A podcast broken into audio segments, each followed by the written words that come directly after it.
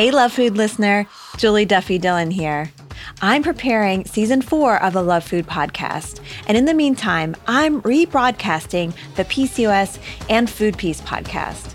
Kimmie Singh and I interviewed people navigating their food peace journey while affected by a chronic condition called polycystic ovarian syndrome. Do you not experience this yet? Experience diabetes, high cholesterol, high blood pressure, or another condition and don't want to diet?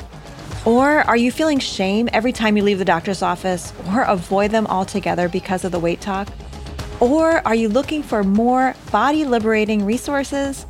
Well, then we made this podcast just for you. Pencil me in for Tuesday, September 17th, when season four of a Love Food podcast begins. And now, the PCOS and Food Peace podcast. Take care.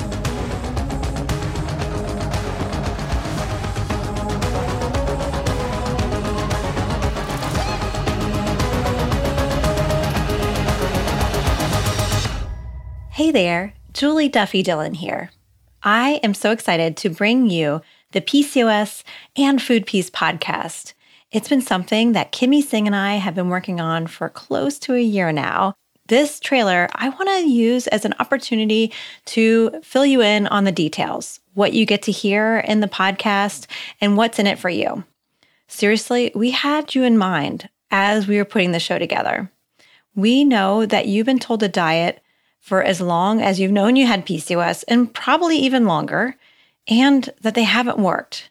They haven't provided this place of freedom or peace or health, and they feel like torture. So, we are excited to bring you this companionship along your PCOS journey. You will listen to interesting people discuss how they got diagnosed with PCOS, the best and worst advice they received, and ways they experience health and peace.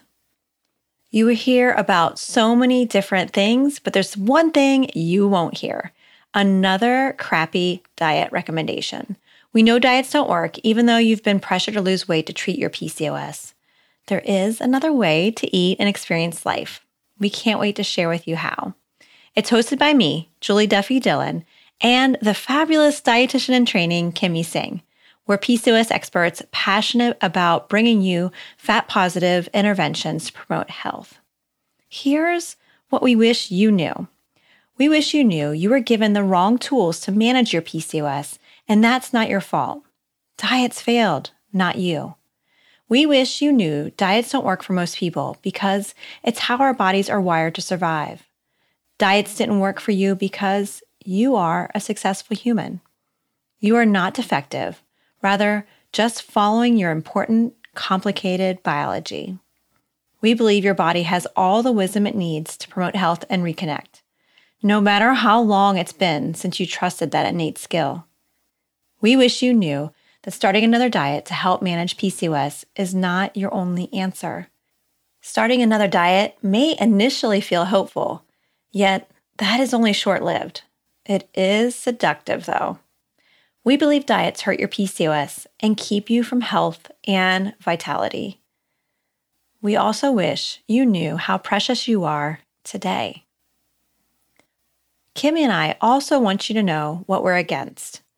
We are nutrition experts against rigid meal plans, diets, and forbidden foods. We're against the conventional medical model that is one size fits all. We are against the notion our health is determined by this narrow ideal.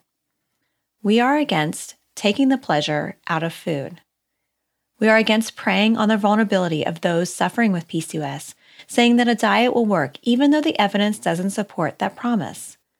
We are against making people with PCOS lose weight to qualify for reproductive medicine and other medical interventions. We are against the notion that you didn't try hard enough to lose weight, control your cravings, or exercise long enough. We know you have tried everything to feel better. We are against shame induced directions to get you to eat more fruits, vegetables, or whatever. All right, now that you know what we stand for, what we believe in, and what we're against, here is just a portion of what you're going to hear in the PCOS and Food Peace podcast.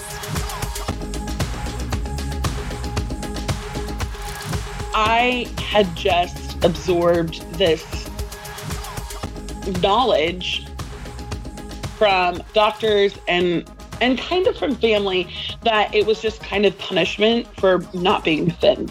And if I were to just lose weight, it would go away. And so I really just lived the, like, I really believed it was my fault that I had this really shameful, embarrassing hair growth and that, you know, if only I had the willpower.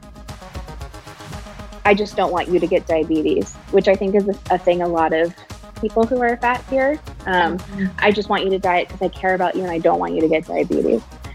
So when I got PCOS, that was a huge fear for me, knowing very basically how PCOS works, you know, um, mm-hmm. and being like, oh my god, like, like even even after literal years of being like entrenched in fat positivity and like understanding more about how my mind tells me lies about what I need to do and how I am, etc.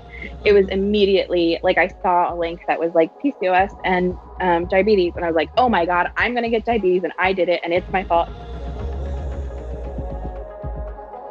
For a long time, there was just a lot of frustration and, and shame and, and anger because it was more of a why me? Why is my body like this? Why do mm-hmm. I have to go through this? Why is everyone else, quote unquote, normal?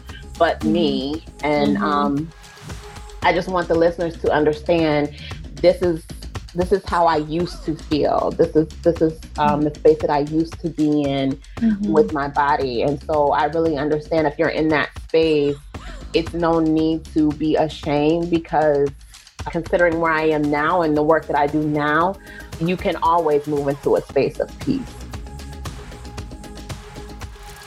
I'm sure that PCOS added to or was one of the foundations of the reason I believed that I had to diet. I like I would hear people talk about intuitive eating, I would hear you know this and that different ways to heal. I i there were times when i was like i think i have a problem with food but i have to. Like i have to get this under control. I am hurting myself by eating or whatever or what you know it just the, the stakes felt so high because of what I believed was the cause of PCOS. I thought it was food, I thought it was weight, and I thought it was carbs and sugar.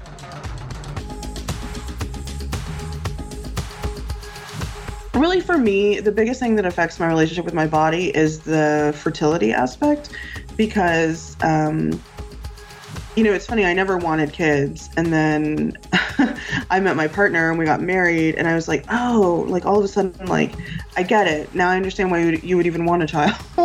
and I, you know, oh, now I kind of want to have a baby. And now I'm like, oh, well, you may not be able to. There are days when we just have to grieve. We have to listen to our bodies once again that you know there may be so much grief around um, how we feel about our bodies that you know we may need to take a nap. We may need to just be extra gentle with ourselves on those days. And more often than not for a while i was really angry because i was like why the hell has it taken you know, till I was 25 to be diagnosed with this when I've literally been having symptoms since I was like 11 um, and told doctors about it and had so many red flags and nobody even cared because all they were focused on was like my BMI. I don't need to get to a place where I love my body and I'm obsessed with my body and obsessed with the way I look. It's not, that's not my goal. My goal is just to see my body as something that is it's just my body and I'm more than my body. This is not who I am. And so I think realizing that I don't need to come to a body a place of body love, but just body, mm-hmm. just being at peace with myself and realizing that this is not who I am has been really really important to me and my I guess my body positive journey. Yet it's gone under the radar for too long. It's it was first described in 1935 but this year uh, was the first time that there's been um, a platform, like in the US government, for um, advocating for PCOS within our government. So this it's been a long time coming, and so PCOS Challenge helped to build that up. But I don't need to see everything about my body as beautiful for it to be worthy and for it to serve me well. Beauty is just one component of existence, it's only one descriptor. And I feel like what my body does for me is about more than beauty. I don't know. And I'm not saying that people with PCOS aren't beautiful because, come on, we know. I know how it is. I know the PCOS folks. we have some great and amazing, strong, beautiful people. But I also don't think that you have to feel beautiful to love who you are.